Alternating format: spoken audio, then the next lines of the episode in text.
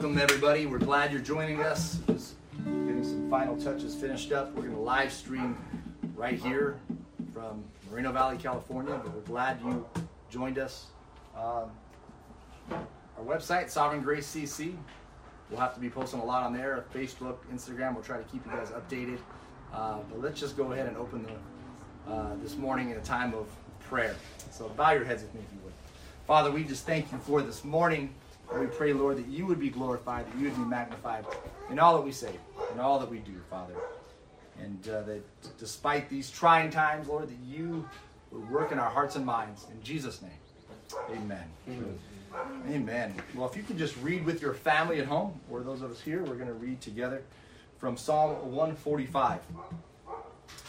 I will exalt you, my God, the King. I will praise your name forever and ever. Every day I will praise you and extol your name forever and ever. Great is the Lord and most worthy of praise. His greatness no one can fathom. One generation commends your works to another. They tell of your mighty acts. They speak of the glorious splendor of your majesty, and I will meditate on your wonderful works. They tell of the power of your awesome works, and I will proclaim your great deeds. They celebrate your abundant goodness and joyfully sing of your righteousness. The Lord is gracious and compassionate, slow to anger and rich in love. The Lord is good to all. He has compassion on all he has made. All your works praise you, Lord. Your faithful people extol you. They will tell the glory of your kingdom and speak of your might so that all the people may know of your mighty acts and the glorious splendor of your kingdom. Your kingdom is an everlasting kingdom, and your dominion endures through all generations. The Lord is trustworthy in all his promises, and faithful in all he does. The Lord upholds all who fall, and lifts up all who are bowed down. The eyes of all look to you and you give them their food at the proper time.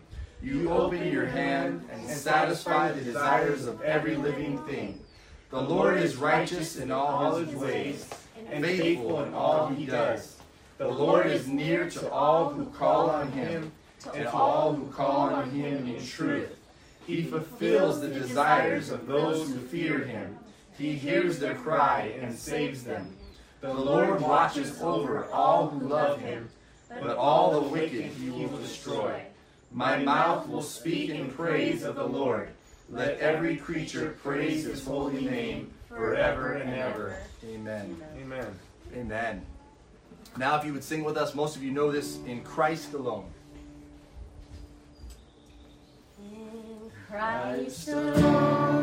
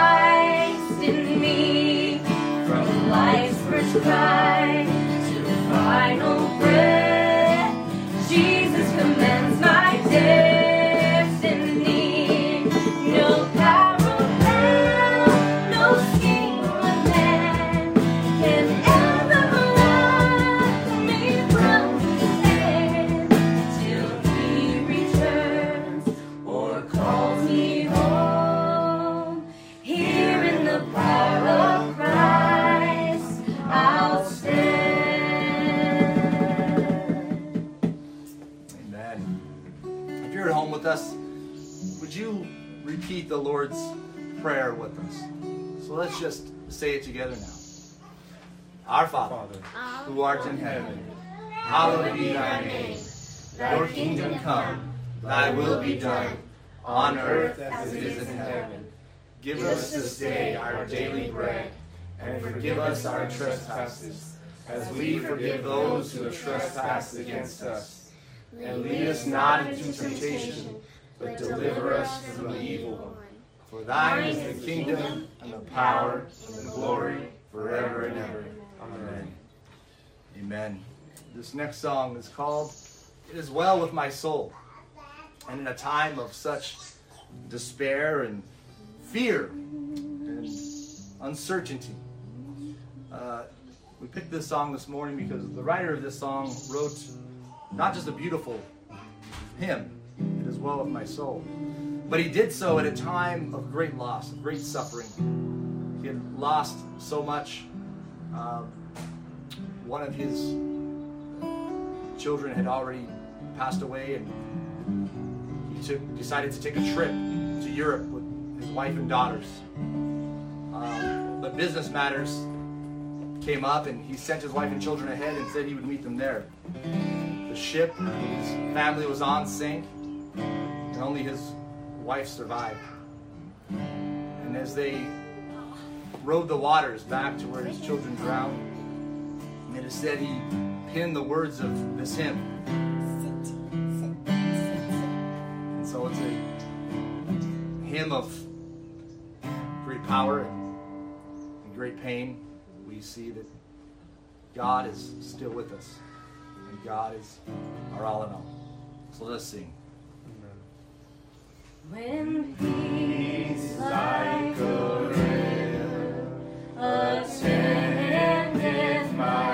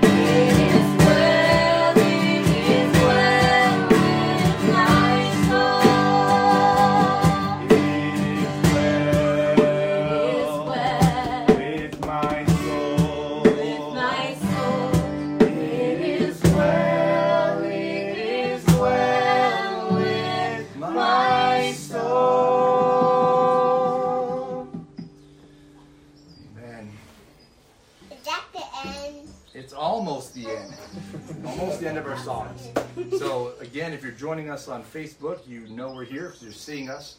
Those of you on Instagram, we had some technical difficulties, but you should be seeing us at this point. We're going to read a New Testament reading, Romans 8:38. And it should be a good reminder with all that's going on. So let's read together. Who will separate us from the love of Christ? Will hardship or distress or persecution or famine or nakedness or peril or sword? No, in all these things we are more than conquerors through him who loved us. For I am convinced that neither death nor life nor angels nor rulers nor things present nor things to come nor powers nor height nor depth nor anything else in all creation will be able to separate us from the love of God in Christ Jesus our Lord. Amen. Our last song here, bef- we have two more, but our last song before we get into some more of the word is Holy, Holy, Holy. And when we think of God, we think of His holiness, we think of His love, we think of His majesty. But this term holy is the only term that's repeated three times. Not love, love, love, or mercy, mercy, mercy, or even wrath, wrath, wrath. But rather holy, holy, holy. He is holy other. He is set apart. He is God and we are his let's sing this morning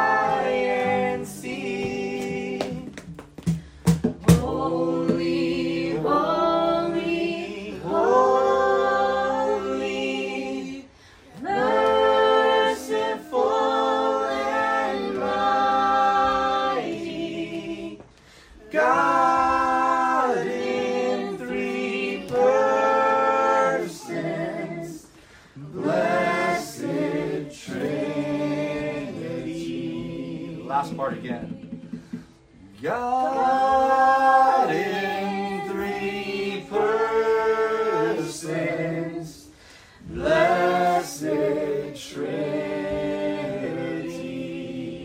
The end? Yes, Father, we thank you, Lord, that you have saved us, that you have redeemed us. As our friend here said, that it's not the end, Lord, but it will be forever, for eternity. But we thank you, Father, for sending your Son to redeem us and your Spirit to comfort us and give us the power, Lord, to praise you, to live for you, to glorify you, no matter what trial, no matter what tribulation may come our way. We thank you, Father, in Jesus' name. Amen. Amen. Amen.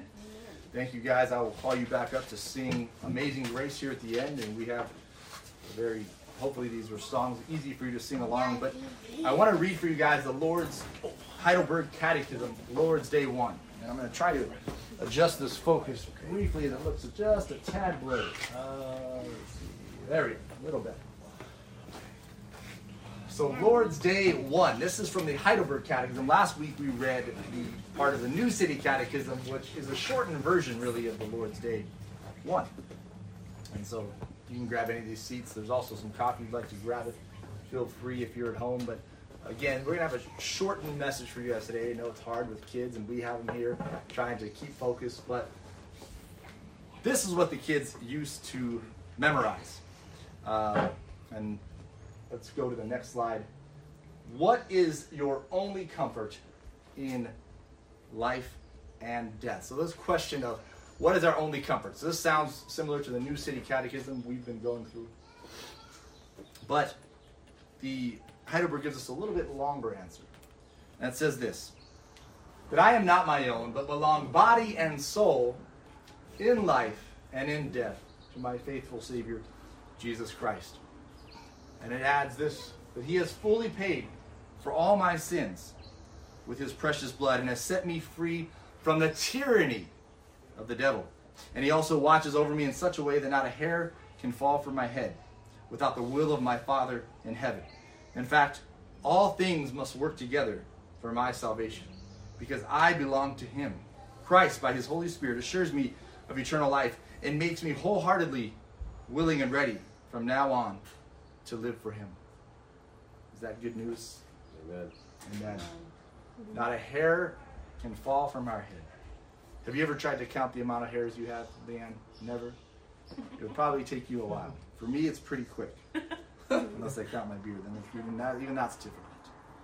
But to know in a trial and in times like this that there is, in fact, uh, a God who orders all things, who plans all things, who controls all things, is assuring. I want to bring up a verse we read last week. This was from our memory verse from the New City Catechism. For none of us lives to himself, and none of us dies to himself. For if we live, we live to the Lord, and if we die, we die to the Lord. So then, whether we live or whether we die, we are the Lord's. Romans 14. And continuing on with our memory verse from week two. So if you haven't been doing the catechism, you're just tuning in for the first time, you might be like, I'm kind of lost. What's all these catechisms? Well, Wednesday nights we're going through the New City Catechism, and it has a question and answer verse similar to what we saw, and then a memory verse. And this is our memory verse this week. And I think it ties in perfectly to what we're experiencing, ironically, in the world today. And Psalm 86 says this There is none like you among the gods, O Lord. For there are none, for there are, nor are there any works like yours. All the nations have you made, or you have made, and shall come and worship before you, O Lord, and shall glorify your name. For you are great and do wondrous things. You alone are God. But you, O Lord, are great and merciful and gracious, slow to anger, and abounding in steadfast love and faithfulness. That's the second time we heard that this morning, right? That God is slow to anger, that He's abounding in steadfast love and faithfulness. We read that earlier in the Psalms in our reading. And this should be a reminder of a God who is good, a God who is merciful.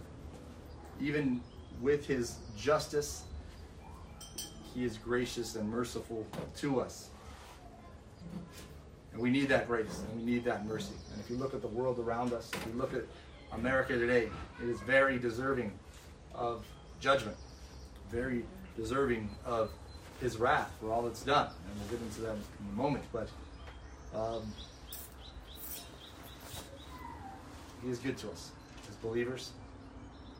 We can pray to the Lord and he forgives our sins because we have not been good to him. If we think of times past, we have been unfaithful, but he is faithful. Jonathan Edwards says this The creator of the world is doubtless also the governor of it. He that had power to give being to the world and set all parts of it in order has doubtless power to dispose of the world and to continue to order it as he has constituted, or to alter it. He that first gave the laws of nature must have all nature in his hands, so that it is evident God, who is the world in his hands, to dispose as he pleases. So, is there anything outside of God's control? No. No. There's nothing. Nothing. And Jonathan Edwards goes on to say, and it is manifest, in fact, that God is not careless how the affairs and concerns of the world is he has made proceed, because he was not careless of this matter in creation itself. And it is it is apparent by the manner and order in which things were created that God in creating took care of the future progress and state of things in the world. And so, in times like this, we might think like the world has gone crazy. The world is, uh, sometimes people say, go into hell in a handbasket or fire, and the world's going to collapse. We know that God is in control, He sustains all things. And sometimes people say, well, it might be easy for them to say, right? They don't know what we're going through. But I assure you, it's the opposite. That though we might have trials and tribulations, as all people throughout all times have had, that their sufferings were far greater than we could fathom just simply from the comforts, such as um, houses like we're meeting here right now, air conditionings, heaters, running water, medicines, just the ability to have clothes to change into. As we started off in the Heidelberg Catechism, talking about our only comfort in life and death, right? And, it, and it's talking about comfort. And yet, this was written at a time where there was great discomfort. The bubonic plague was ravishing Europe. Right now, we're dealing with the coronavirus, the COVID 19 as it's known, and there's 20,000, I think it's up to now, somewhere around there, uh, cases. That 20,000 is a lot of people. I'm not even sure the deaths, okay? But however many hundreds or thousands that will be, keep in mind the bubonic plague wiped out one third of Europe. Not a few hundred, not a few thousand, one third of the population. So for all of us here, right, every one out of three of us would have succumbed to the plague. Now some did, more than that even got it. So people did get the plague and did recover, although it was very highly, highly contagious and highly fatal, much more than anything we've ever seen or heard of. Malaria, tuberculosis, cholera, all these things that when we look back into history killed thousands, if not millions. And yet, in fact, Jonathan Edwards himself, the person we quote, he died trying to find a smallpox vaccine. His doctor said, hey, get this vaccine, it'll keep you safe from smallpox and it'll help cure and eradicate smallpox. And he died from taking this inoculation, I should say, which was kind of the precursor to vaccines. So he knows suffering. And as he was sick and, and dying, look it up the story of Jonathan Edwards and his deathbed. There's uh, it's hard to fathom, right? The, the, the, the power of Christ even in death. And not only to die with grace and dignity, but glorifying uh, the Lord. But we see this also with the writers of the Heidelberg, right? The bubonic plague broke out. One of the writers, there was two men that wrote it, one of them actually died of the plague because they stayed and ministered to the people in Geneva that had bubonic plague. Many people fled Geneva. There's actually a very wicked plan of those that hated Genevans and the reformers and Calvin, and they would go around to the doorknobs and they would get the dead uh, bodies and with the plague, and they would wipe it on the door handles of of the Genevan homes. And they were actually caught, and I believe they were actually executed because in that, that time, right, the fear they didn't play around. You didn't get uh, uh, 10 years for, for you know, uh, doing this or that. They, they were very, very fearful of death in the sense of because of you needed to be afraid of the plague, right? And so uh, what they were doing was ultimately uh, an act of murder, trying to take people's lives and taking people's lives. And yet, many of these pastors, many of these men who were Christians at the time, stayed and cared for those who were sick. Uh, and that's hard to fathom. You know, the, the leaders of the city fled. The, the, the royal family, they fled. They didn't, they didn't want to be there. So as we're in a time of quarantine now, we get it, right? There's many people that are afraid to come out, afraid to face what might be out there. And, I, and again, this is, the plague is a million times worse than anything we're seeing or probably will ever see, just with the advent of, of cleanliness and healthcare and medicine and whatnot. But my point in getting to all this is that God controls all things. The writers of the Heidelberg, they weren't ignorant of pain and suffering. They dealt with it. And they understood their comfort in life and in death was ultimately in Christ. Because the reality is we're all going to die. Whether that's at 20 or 200, right? No one will live to 200, but 100. And so are we eternally secure? Right? Because we're not we're not temporarily secure, right? We might be secure for at best hundred some years. But do we have eternal life is the true question. General Stonewall Jackson, when asked by his captain about going to battle, said this very captivating quote. He was a Presbyterian himself. He says this Captain, my religious belief teaches me that to feel as safe in battle as in bed. God has fixed the time for my death, and I do not concern myself about that. But to be always ready no matter when and it may overtake me. Captain, that is the way all men should live, and then all would be equally brave.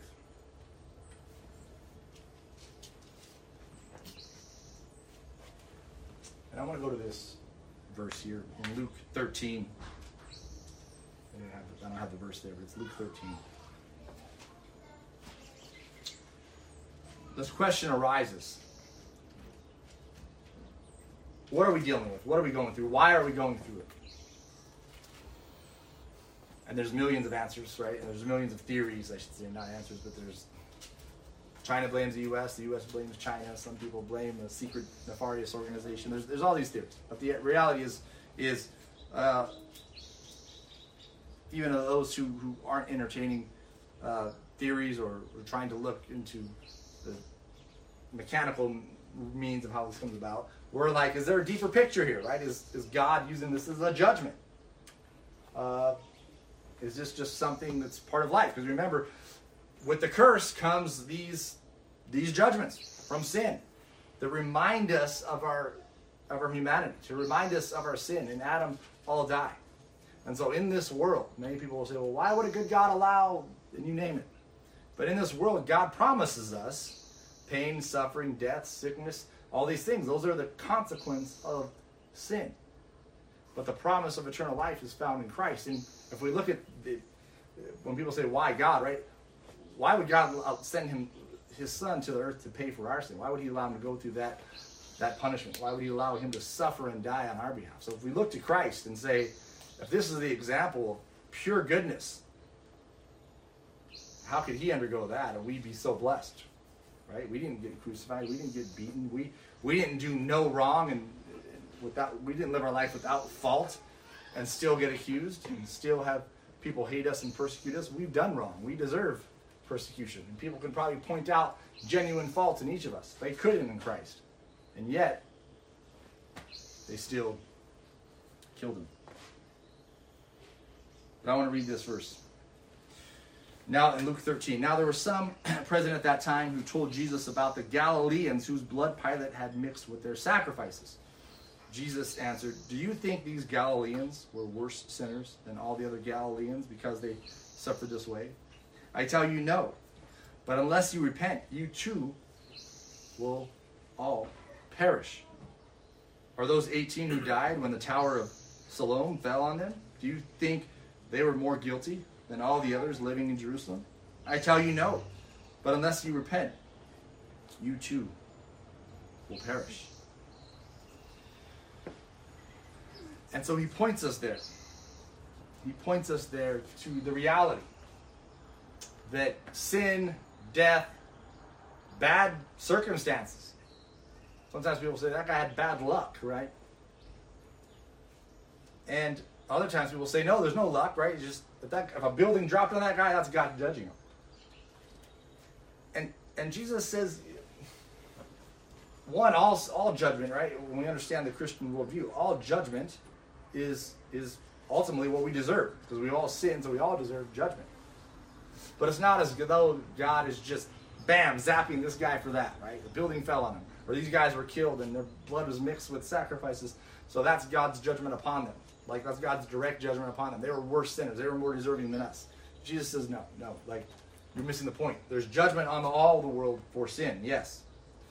But they're not worse sinners than anybody else because here's the point. The point is if you don't repent, you will likewise perish. You will all perish, he tells them. The point is not that whether or not we're going to receive bad things or whether we're going to receive judgment. We're all deserving of bad things. We're all deserving of judgment. But the point is to repent, that we don't perish, that we don't perish eternally. And then he goes on to say this in this parable. Then he told this parable A man had a fig tree growing in his vineyard. And when he went to look for it, or when he went to look for fruit on it, but did not find any. So he said to the man who took care of the vineyard, For three years now I have been coming to look for fruit on this fig tree, and haven't found any. Cut it down. Why should it use up the soil? Sir, the man replied, Leave it alone for one more year, and I'll dig around it and fertilize it. If it bears fruit next year, fine. If not, cut it down. Now, the, the direct meaning of this parable should be obvious, or if it's not obvious to us, we, we look at the rest of the gospel, it should be obvious of what's going on here. Christ, who ministered to them for three years, to the Jewish people, who are often represented as the, as, as a fig tree, allegorically or metaphorically in Scripture, was the Jewish people rejected Christ. He ministered for them for three years, right? And and they should be cut off. They should be brought under judgment. But God said, give them a little more time. A little more time. So this is talking about the impending judgment upon Israel, upon the rejection of Christ by his people, by his covenant people. God had not made a covenant with the rest of the world. He had made it with Israel. And so Christ came to Israel, and his people, his own, rejected him, as the scripture said. And so they would be cut off, and the Gentiles would be grafted in, as Romans and the rest of scripture uh, talks about. But there is some application I think we could take from this. As, as we look back now, we say, well, it's those stupid Pharisees and Sadducees and the Jews at that time not to receive Christ. But we really miss the bigger point, which is this that God is, as we said, God is gracious and merciful and compassionate, slow to anger, and rich in love. But in all of us, there becomes a time of judgment. God bears with us only so long, right? Before that time of, of judgment comes. Some, it's sooner than others. But the scripture says the wicked are storing up wrath for the day of judgment. And so, if we want to think of God punishing us or God punishing our nation, I wouldn't see so much be concerned with this virus that, like most viruses, will come and go. And I don't know the final toll, and I'm not going to try and predict the final toll, whether it's be, whether it's being overblown or whether it will just die out. That's not the important case. The important case is to say this: that if God is going to judge us, if God's going to judge America, it's not going to be because we didn't quarantine ourselves or because the coronavirus is spreading or anything like that. If God is going to judge us, it's going to be similar to what we see in the Old Testament. That God takes a nation from one people and gives it to another. Mm-hmm. And what we're seeing right now in America, worse than any coronavirus, is the death toll, right? Uh, of, we see abortion. We see the death toll of, of when we say homosexuality, we think it's an alternative lifestyle or just a, a lifestyle that's ungodly, but there's a death toll of that. The, the, AIDS virus has decimated not only American population, but the world, right? This will spread all throughout the world. This AIDS, or HIV, was first called GRIDS, gay-related immune deficiency. We don't have time to get into all that, and people might get uneasy about that. But the reality is, is there was pain and suffering, and rather than we quarantine ourselves from coronavirus that spread to 20,000, right? And yet we promote alternative lifestyles that have killed millions. We have so, and it's not just abortion and homosexuality, right? I mean, we got uh, people right now as we look at the world around us. We have people saying, "Hey," uh, an, an attitude of of foreigners, right? Hey, these get away from us. We're better, right? We're we're Americans, and you guys aren't. And so there's just a lack of the Scripture calls us to love the foreigner that sojourns among us, right? And and, and we don't have an attitude of Christ or acceptance. We have a we, we believe in theft in this country, right? Mm-hmm. That's the reality. If, if we really think about it, when the Bible says "do not steal," right? We're, we're moving, whether that be Bernie Sanders, whoever we else want to mention. Right now, with the Republican establishment, we're moving in a direction of that, right? This money that we're dealing has to come from somewhere. It, the government doesn't have any money to give, right? So it has to come from someone to someone else. And so we're going to take it from some and give it to others. And that's what the Bible calls theft. And again, these uh, are just some minor issues. Uh, another big issue is uh, the issue of human trafficking. We're just allowing it to go on.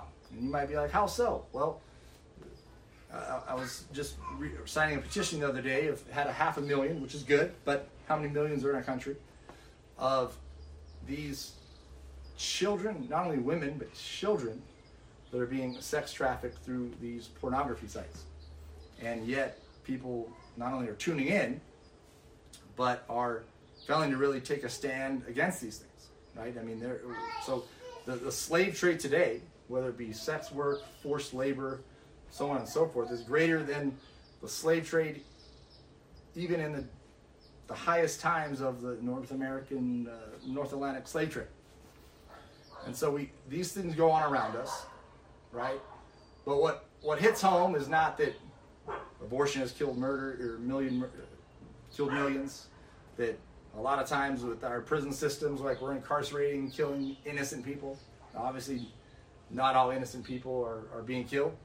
And on the flip side of that, you know, we have people that say, hey, nobody should be killed. Nobody should receive the death penalty. The scripture is very clear. There should be justice, right? So you don't kill people for stealing. But likewise, murderers, you don't just give them five years and let them out. There needs to be justice. And so we're all, we got priorities backwards. And so if we should be judged, right, it should be for these things. But again, we're, we're, we're fearful of this. We're fearful of a virus. And, and perhaps rightly so, because you can't see a virus. You don't know when it's going to attack you, you know. But as I think back to growing up, I think of uh, people are fearful of gang members. Somebody flashes your lights at you, don't flash them back. You guys remember that? Like on a 90 Because gang members just drive by and shoot you for no reason. Right? Now, I'm not saying gang members are good guys, but the reality is, is gang members don't want heat from the cops any more than anybody else. So they don't usually just go around shooting grandmas for no reason.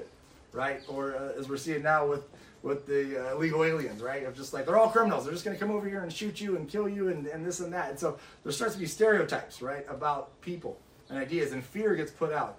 Hey, these guys from L.A. or these guys from uh, Mexico or these whatever liberals, conservatives, this group, that group, whatever it be. People want to press fear, and they use fear as a motivator, uh, whether it be the coronavirus or you name it taking away women's rights, right? They use that fear. Most people don't even know what that means, right? I don't, who, I don't want my rights taken away, right? Most women say, so yeah, I'm going to vote for this person. They're not going to take away my rights, and that right, all they're saying is, you have the, you have the government exemption to murder, right?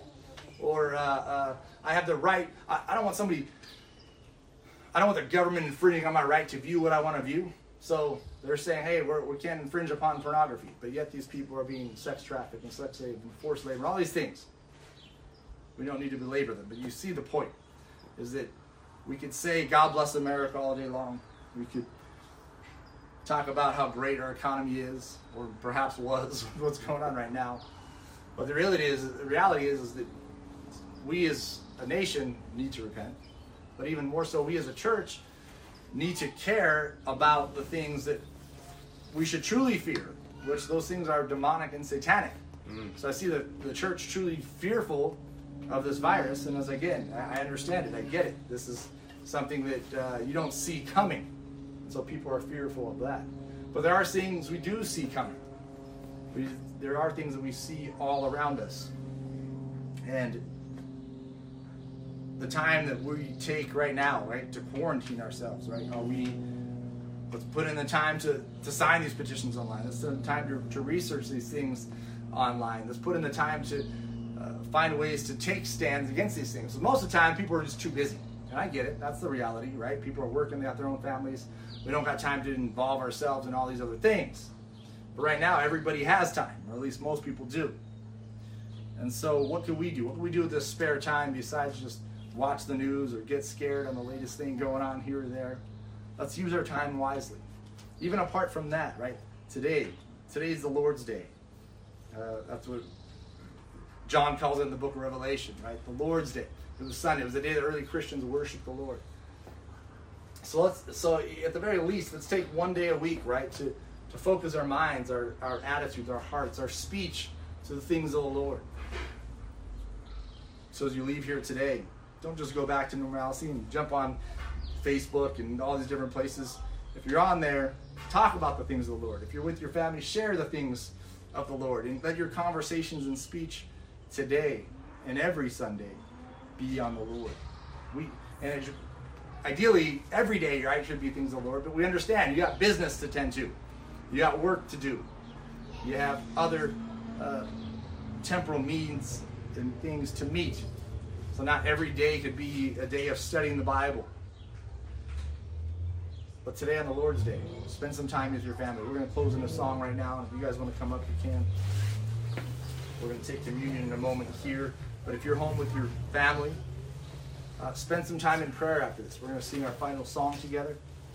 But commune with your family in prayer and pray that the Lord will allow you to come and commune with us once again. We pray for a quick end to this crisis that's breaking out.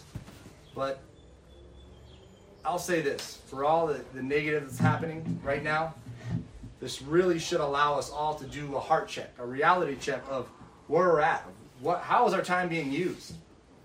Right? This really causes us to say, oh my gosh, I didn't realize how, at least for me, I didn't realize how just busy and burnt out and just focused on all these other things were until I was forced to just deal with not being able to do anything else, right? But deal with where I'm at, the reality of where I'm at. So where are you at, right? Where are you at? What do you need to deal with? What do you need to change in your life going forward? Because sometimes times like these cause us to reflect and really think about what's truly important. So what is truly important?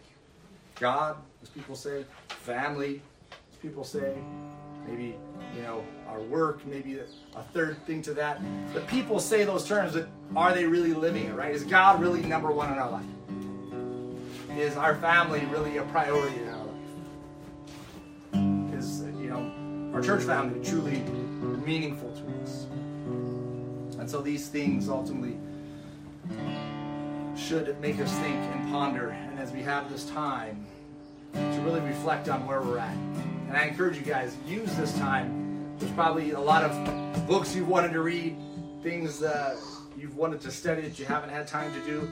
Take that time. Do that now. Because you probably won't get this much time again. Don't just waste it in frivolous activities, but grow stronger in the Lord during this time. We'll continue to uh, keep you updated on the situation and, and where we're going to meet continually for church, but throughout the week, I'll be encouraging you guys trying to post some stuff every day. I post a daily devotional. I'll be posting some other stuff as well. Every Wednesday, we're going through the catechisms with our families. At the very least, do these things. But most of us have the time to even go deeper. And uh, I'll try to encourage you guys by saying things come to mind, I'll send them to you. But let's put aside our time for God and His glory. And as we repent as a people, as we repent as a church, as we grow closer to God, let's pray that the Lord does a work also in our country, that we can turn from these things. So let's sing this last song, Amazing Grace. This is going to be the original version. Most of you know it, so sing along with us. Amazing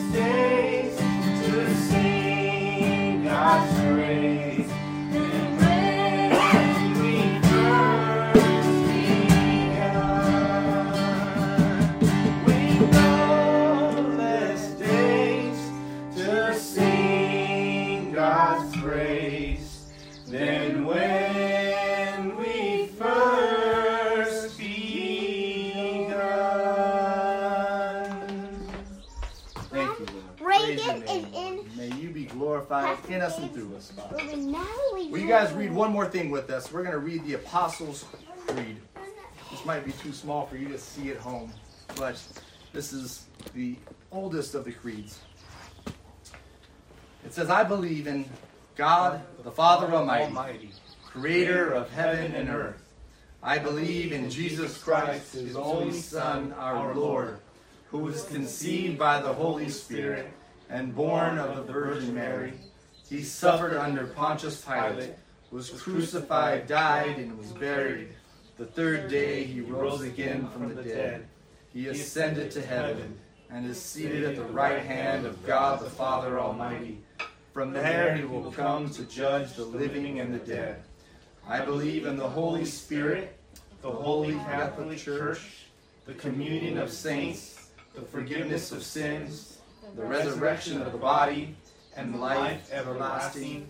Amen. Amen. And before we close, I want to encourage you guys as we we're meeting in homes and churches are live streaming or churches are gathering much like we are and not live streaming but just in small groups even in, in china you have uh, these groups of churches that have been meeting and facing persecution not only now but in the past and we look to this this this idea of the, the universal church the catholic church with a lowercase c so sometimes people say why do you guys read a creed about you know the Catholic Church and and that being capital C, right? The the, the Roman Catholic Church. But all Catholic means is this the idea that we are universal people. We are a people that God has called with the gospel from all over the world. And so we have a communion with our brothers and sisters, whether it be China, here, Mexico, Russia, what have you, those who believe in the gospel, right? Uh, and and so so often we miss this as the church today.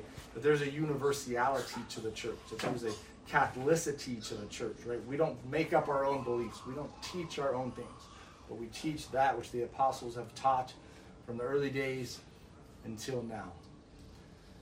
So raise your hands with you, if you would, for the benediction. One of the oldest benedictions, which was what Moses, God told Moses to tell the people.